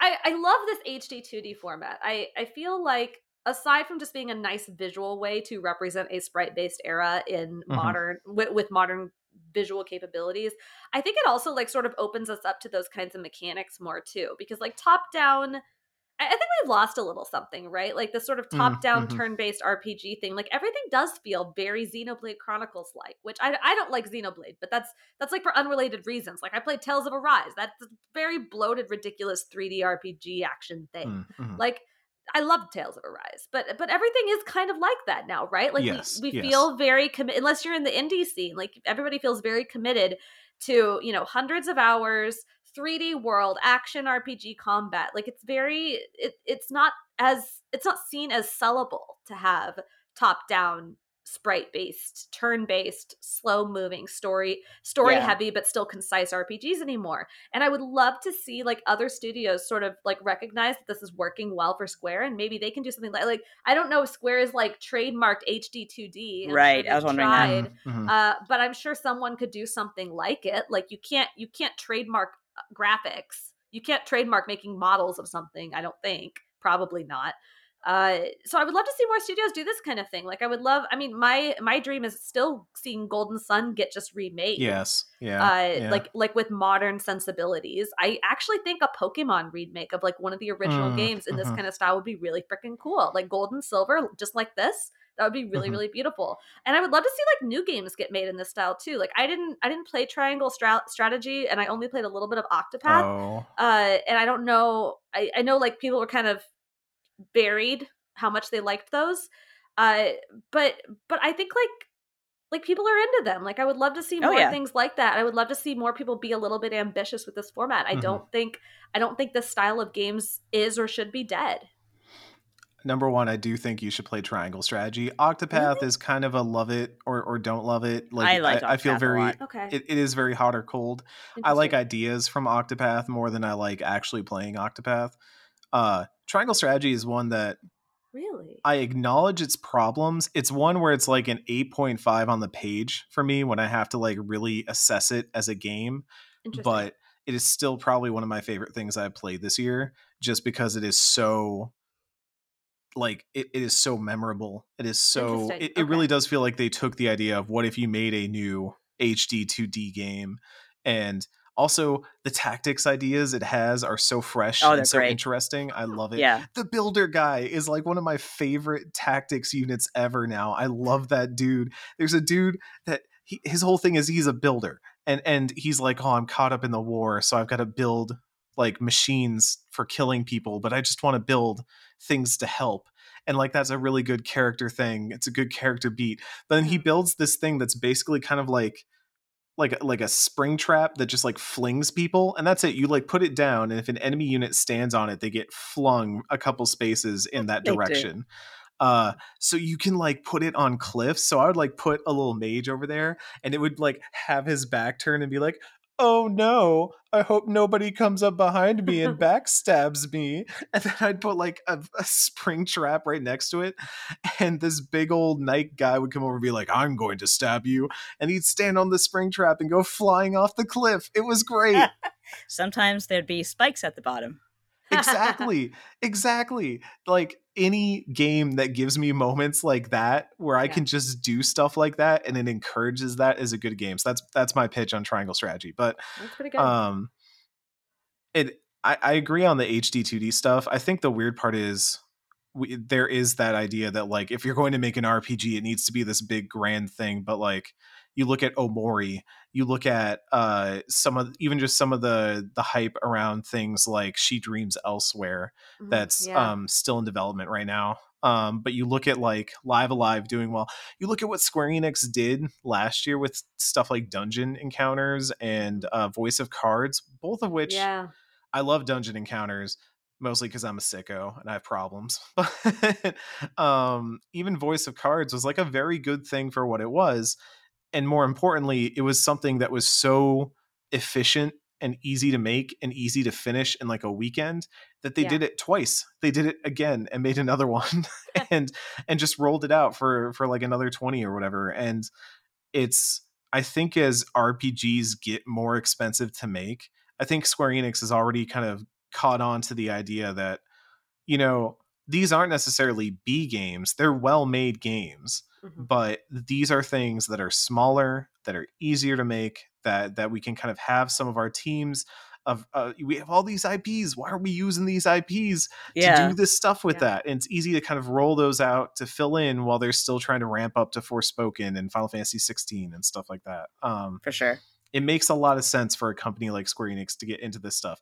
Less sense to get into N F Ts, but that's another story entirely. Yeah, that's a whole other thing. um I do sort yeah. of I have this like like theory in my brain. Like Square Enix, I I don't I'm not like a very smart person about what goes on at Square Enix or who like the key figures are. I don't think are anybody's smart or doing. um but Square Enix has had sort of a thing recently of bringing back very old beloved games and then mm-hmm. putting new stuff in them. Like yeah. Chrono Trigger did it on the D S. Like I think very effectively, the Chrono Trigger D S version had this extra content in it that was very good and like tied it to Chrono Cross. Chrono Cross has a very tiny, small amount of extra content in it, the Radical Dreamers edition. Uh, if you're not aware of that, if you finish Chrono Cross and Radical Dreamers both, uh, and then watch the credits from the main menu, there is a very small piece of extra content at the end of that that uh, uh, is uh-huh. sort of like like just puts a, it's like a little tiny cherry on top of that story. It's very interesting. Square, um, Live Alive also has, yeah. as I've said, some beautifully fitting additional content. And then there's just, I mean, Final Fantasy seven just. Yeah, yeah, yeah. Not everything. Even going to go in there. But there, there seems to be this like, because they have these people who have been working there for so long, who've been telling like these stories and have had, you know, ten, twenty, thirty years to sit there and ruminate on those stories. Like. It's like very smart artistic people, and mm-hmm, they're mm-hmm. they're really doing very interesting things with sort of like like challenging and questioning what it means to still be engaging with those stories like this like this far down the mm-hmm, line. Like Chrono mm-hmm. Trigger's extra content was mostly just sort of like trying to do this little tie-in. Chrono Cross yeah. is, is is trying to sort of like put a period at the end of the story almost, mm-hmm, like just a mm-hmm. like a single like Ulysses-sized dot. Just to sort right, of say, all right. right, we're done here.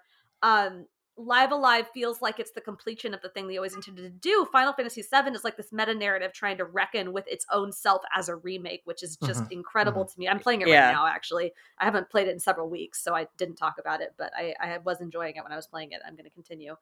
Um, But yeah, like like Square Enix has, has been doing this like like very actively over several years, and it's kind of fascinating. Like, no one else does this. I mean, I look, I I'm not gonna sit here and slander The Last of Us because I know people love it, but we've got like this massive hype for this remake of The Last of Us, yeah, or remaster, or yeah. whatever this is. But I mean, I. I mean, I don't, it's not out yet, so I guess I can't really speak as to what they're going to do with it, but I don't think they're like engaging with the text in a new way. They're just like making it look prettier. Yeah, uh, basically. Because I, I mean, yeah. that's what Naughty Dog is very good at. They're very good at making these things that look pretty, but you don't see other studios engaging with remakes like this. And I, I that's really fascinating. And I really want to like, I just want to grab like all the really famous people at Square Enix and put them into a room mm-hmm. and be like, okay, mm-hmm. can we like, Can we like have a conversation about what's going on here? Like what, right, right. what is the internal discussion about how you reckon with remasters and remakes? Like why? I'd love to know. I love that you're allowed to do this. This is like, all of these are very genius in different ways. And like, what, what's going on? Like, like, is this art? Is that what's happening? Is art is, being made? Are you here? Making art, Square? Are you, art? Are you arting again? I think it's, it's something I've talked about before on here. And ironically, like before I was, uh, before we got on to record this, I was watching, as I was eating dinner, uh, Tim Rogers' uh, video about the Final Fantasy seven remake. And he was recounting a story of talking to some people in Japan at Sony at the time about, oh, they should make a Final Fantasy seven remake. And this was around the time that the P S three was coming out. And a bunch of young people all laughed. And then one old guy in the group, uh, who ruled, who owned, um, noted, like, what a philosophical problem that is. And not yeah. just for, like, the people making it, but for the people who play it. Because, like, yeah. what does it mean to remake a game? What, how can you remake a game? What does a remake constitute? What is too sacred and what needs to be changed, and how do you change it and stay honest to what you are? Can you stay honest to what you were? Does it have to be something new by design? And it's, there's a lot of really interesting questions there that when I see, I I like just played The Last of Us. I played it like a year ago for Normandy yeah. F M. And so I see the remake coming out and I'm like, this game's like ten years old. And I'm sure there are some people that are really excited for it, but Live A Live is more interesting to me because it's this thing that A, was never available in in the West, at least not in an official capacity. It is a large remake. It is changing the look. And I even think just changing the look of that game brings up a lot of interesting new nuance to what happens there, to what is being done on the screen. And then you add in extra content. You add in just the fact that there's like little quality of life things that seem like they help a lot too. Like there's, there's kind of some differences in terms of the U I and things like that, that just are more modern. And it's, it's this entirely new thing almost, but it's also this old yeah. thing that rekindles a lot of those feelings. And that's a cool thing to grapple with. So yeah, I do wish there were some companies that I will shout out. Nintendo, when whenever Advance Wars one and two Boot Camp does come out, I I am fascinated to play that because I think I'm going to run into a lot of those things as somebody who probably put at least one hundred hours into the original Advance Wars. Um, I am fascinated to see what that looks like redone by a new company in a modern lens on a new system. Um, does it have that magic? And I... what is that magic? Can it be rekindled? Can you ever truly go home again? These are the questions we ask here on Axe of the Blood God. Very philosophical, very deep. Oh.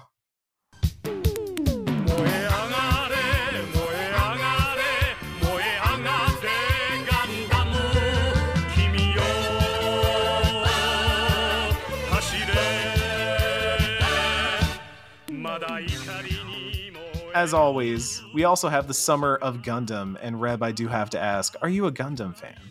Uh, no, I'm not not a Gundam fan. Like, I'm not I'm not anti-Gundam. You're not anti-Gundam. I here's what I know about Gundam. Uh, conscientious while, objector to Gundam. No, I just don't I don't think about it. I don't think about Gundam very much. I think I think the I understand that. The principle of mechs is cool. I really liked Gurren Lagann. That was a good anime. Um, mm. my my memory of Gundam is there was briefly a series of Gundam, one of the Gundams, on Toonami, and my memory of whichever one that was involved a very uh, a very tall, lanky man with enormous mm-hmm. black hair uh, go- going inside a Gundam and putting on a red skin tight suit and then controlling said Gundam. I think that was a Gundam show. What probably. were they? Were they pretty boys? Were there pretty boys? In I don't space? remember. I only have this this vision of the man in the red skin type costume controlling the Gundam. Feels like it's wearing nothing at all. Wait, was it's... it like was it like a kind of a hawk shaped mask that came down that he put on? Did he like put on like a hawk shaped looking mask? Uh, maybe someone in chat knows what I'm talking about. It, I believe it, it sounds like Gundam Wing. I believe there like may Gundam have Wing. also been a woman who was in a Gundam at some point, possibly. Um, she was probably in pink. Possibly. That might Probably. be Probably. It's a good guess. That could, that could be made up. Oh, I G Gundam. Someone's saying G Gundam. Gundam. That sounds right. Yeah. Oh, yeah, they were. Do- yeah, okay. Yeah. If they were doing like correct. big, if if it was like big goofy robot designs and they were doing like martial yeah. arts and stuff, that's yeah. G Gundam. I watched yeah. that for a little bit, but I mean, I don't, that that's what I know. So sure, Eric. Gundam. That's the best. That's the best entrance to, to Gundam. Honestly, it is. It is literally, they went, what if we took this series known for heavy philosophical questions and war drama and uh, questions of power and state, and we turned it into a martial arts tournament with giant robots. The giant and robots with te- Tequila Gundam. It's not a bad pitch. It's not a bad pitch. um, yeah, I, I have not watched much Gundam this week. Admittedly, I keep meaning to start The Origin, and then I'm like... Uh, just picture like the Endwalker startup music, the like, ah, like just, every time I think about starting Gundam The Origin. Um, so I, I, I'm admitting that while Kat Bailey is not here to, to chastise me for it, but huh. Gundam The Origin will be happening pretty soon. Cause we got to watch some of that before we get to Char's Counterattack for the watch, uh, the watch along that we're doing because, well, okay. Apparently it's Char. That was another thing I learned in the oh, come great, on, really? in the great word pronunciation battle that happened in our Discord over the last couple days. Like we started a war with Shao. Sabin versus Sabin, and and Char got caught up in that too. Shao uh, Dao. Yeah, it's Cha. Say Cha. Shao. Shao. um, we we got to so do that over- entire bit. This is so over my head. I'm sorry. We started mixing Gundam jokes with Simpsons jokes and just yeah, got too far. Sorry about that. oh, I've seen more episodes of Simpsons than I have of Gundam, which is actually not saying much. Say chowda. Um, Nadia, you want to bring us home?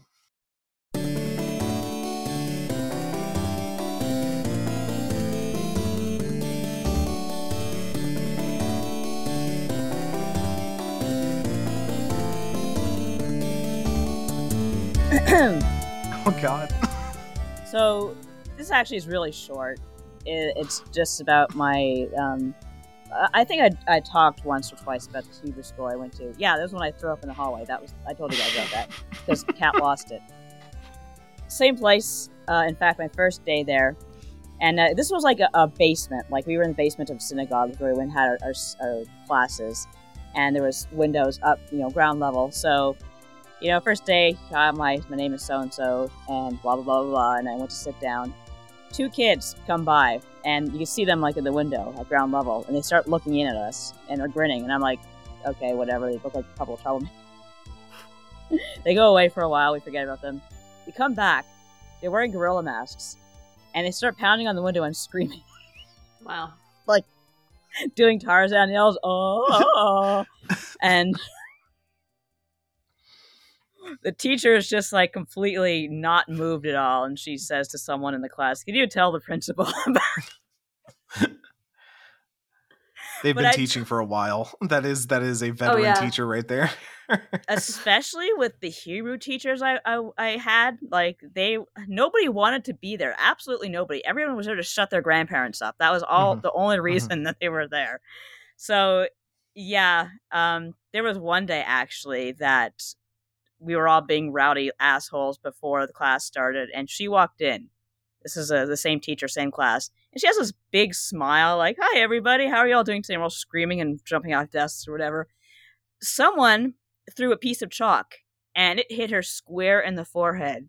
And wow. the second it hit her forehead, her expression went from this little, this sunny, beautiful smile to this incredible scowl. Like there was no... No pause whatsoever, no transformation. And to this day, I'm just like, wow, I'm honored that I got to see that, that no, reaction. No. Like that, I've never seen anything like that in my life. That It's like something out of a book. Theater. Like yeah, something out of yeah. a book. Like a theater, like you know, like hexadecimal with her masks and reboots. Like, she just changes them. That's exactly what it was like. Oh, so, my God. That story didn't involve me throwing up and the rotary phones and all that, but it was still a still a hell of a time to be to be alive. Like that was, uh, yeah, that was my religious education. It was really, it was really, really thorough. I guess I learned a lot. Um, I think that I was can, a nook. That was a nook. That was a nice. I don't nice know, one. Like the, the the screaming people with the gorilla masks. Then again, given the, the, the precedence I tend to set, that was kind of a, the gorilla screaming does sound like kind of more nookish than pittish.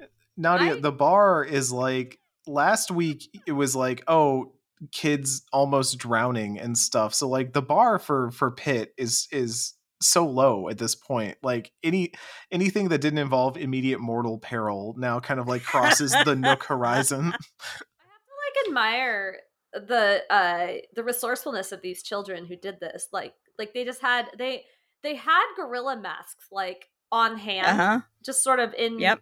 in around uh and and like the idea to just like walk by random open windows until you find enough people to bother, I guess. Yeah, yeah. Um, so, I mean that's uh, that's pretty resourceful, I guess, if you're just gonna pull dumb pranks. I mean, when I worked at a church camp, I've told this a few times, but when I worked at a church camp, we had theme dances every week and they would change every week. So I just had a trunk that had a bunch of costume stuff in it mm. that I could just grab things out of.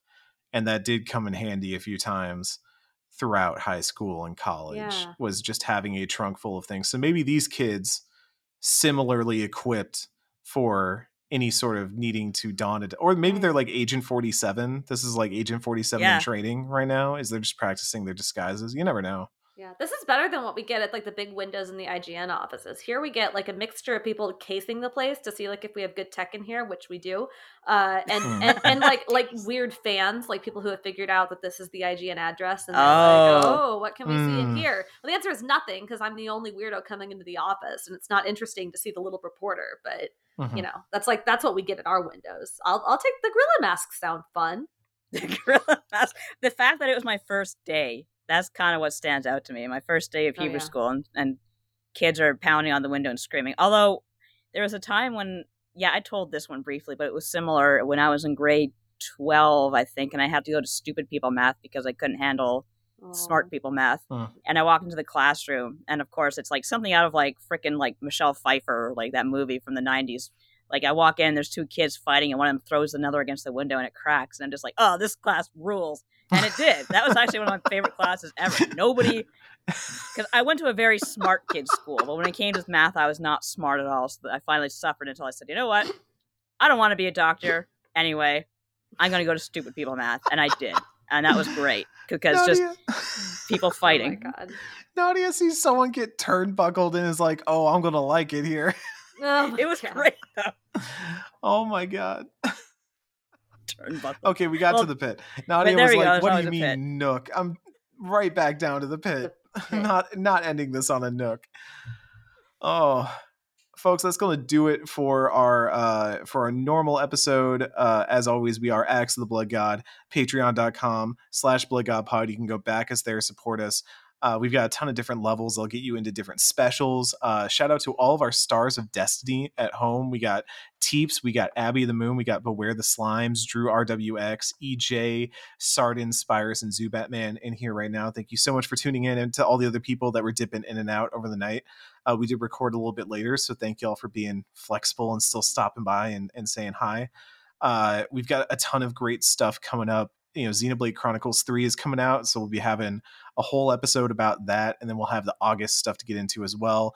End of the summer of Gundam, start of the autumn of the Avatar. We got so much content on the horizon. It is frankly bonkers. But for the folks at home, Rev Valentine, if more people want to find the excellent work that you do, where can they find that?